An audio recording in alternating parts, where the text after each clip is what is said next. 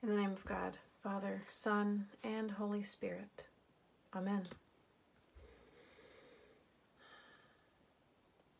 Community shepherd groups are getting kicked off at St. Stephen's. This is an initiative to keep us connected to one another when we must be physically distant. Phone calls and emails are going out to all St. Stephen's parishioners, whether you're on the pastoral care list or on the prayer list or have any other concerns. Perhaps you have already received contact. I heard from one shepherd in the last couple of days who related her initial experience. She had to leave a couple of phone messages and she worried they were rambling or disorganized. Have you felt like that lately? Scattered in limbo, and uncertainty. I sure have. The shepherd wanted to regroup and prepare her voicemail pitch. But before she could do that, the telephone rang.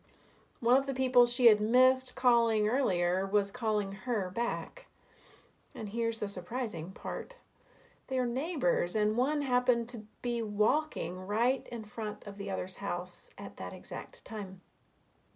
What an experience of God's grace and holy timing.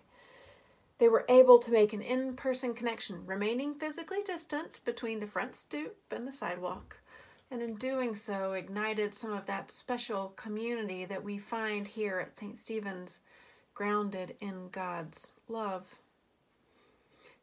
The good news today speaks to how we are witnesses of God in Christ, and whether we are ready with our polished elevator speech professing our Christian faith in a tight 45 seconds, or whether we are rambling and disorganized.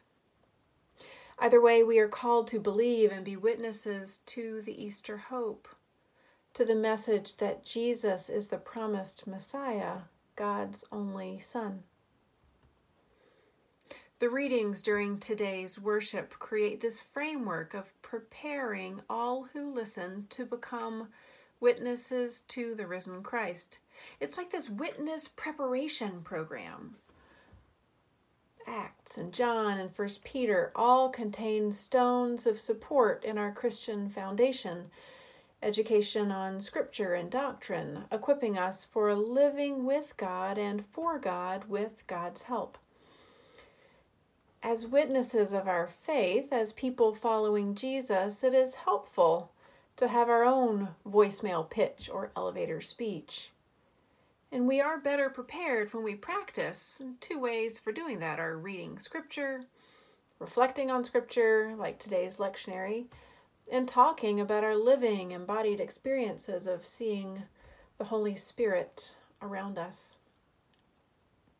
In Acts, Peter articulated God's power was the driving force behind the miracles of Jesus. And Jesus was following God's plan. And then God freed Jesus from death through resurrection.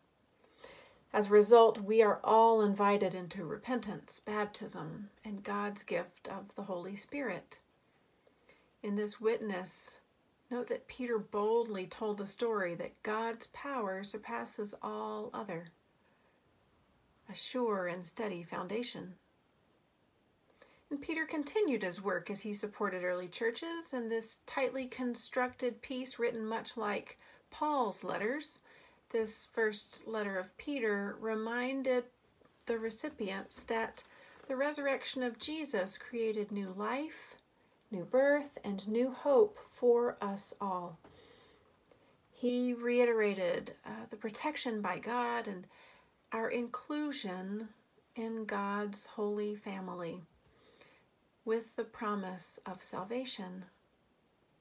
While faith may be tested and he'd seen many suffer and die, faith and love would persist, springing forth joy and salvation. Trials would come Yet God's promise and faithfulness are fireproof, a sure and steady foundation upon which we can build. As a witness to Jesus' ministry, John's goal was this that we would believe. That we would believe not just that God is, but we would believe that Jesus is the promised Messiah, the foretold Son of God.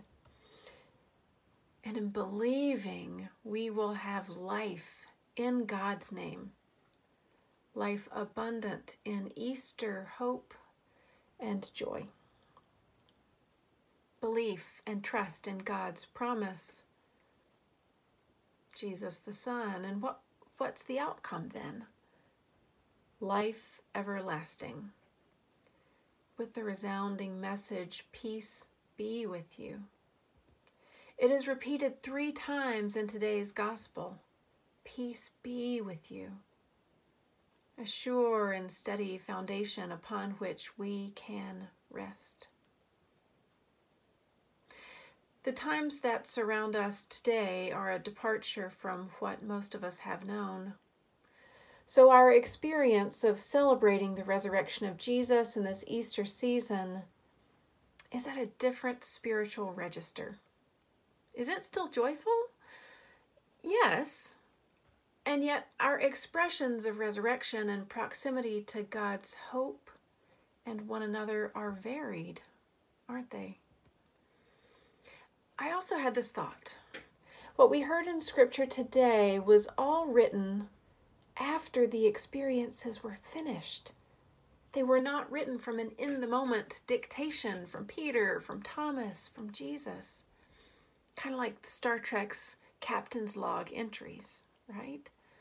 The doctrine and the theology and advice imparted are helpful meat and potatoes content for living as a Christian community. And what you might need more of right now is the inspiration of the Holy Spirit. What you might need more of right now is the gift of God's peace.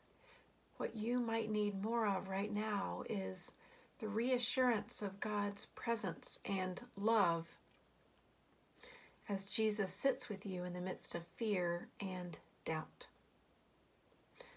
I wonder as John retold this story, recalling the bits and pieces those many years later, he surely knew that those following Jesus would not always experience peace. And yet they would long for the gift of God's peace. John also knew that telling the detail of Thomas's needing assurance and more proof of the risen Christ would be an important piece of the good news. A sure and steady foundation upon which we can doubt? Well, you know, Jesus didn't chastise Thomas. Rather, he lovingly offered to Thomas reassurance. A tactile, embodied invitation to touch his wounds, and then said, Do not doubt, but believe. Thomas experienced a conversion from unbelief to belief. His eyes were opened to God's grace and power in a new way. And he uttered, My Lord and my God. My Lord and my God, the one and only Yahweh. That's who he realized Jesus was. So for me, Thomas's role is pivotal as I have struggled time and again to trust that God truly is working in my life. Maybe you have or you are struggling to believe right now, too. Thomas is a blessed reminder that whether we see or not, whether we wrestle with unbelief, Jesus was raised from the dead. As such, our lives can and will be opened by the grace and joy of God because we are people of the empty tomb. When we have aha moments of God's grace and holy timing, Our humbled and awe stricken response is much like that of the redeemed, believing Thomas.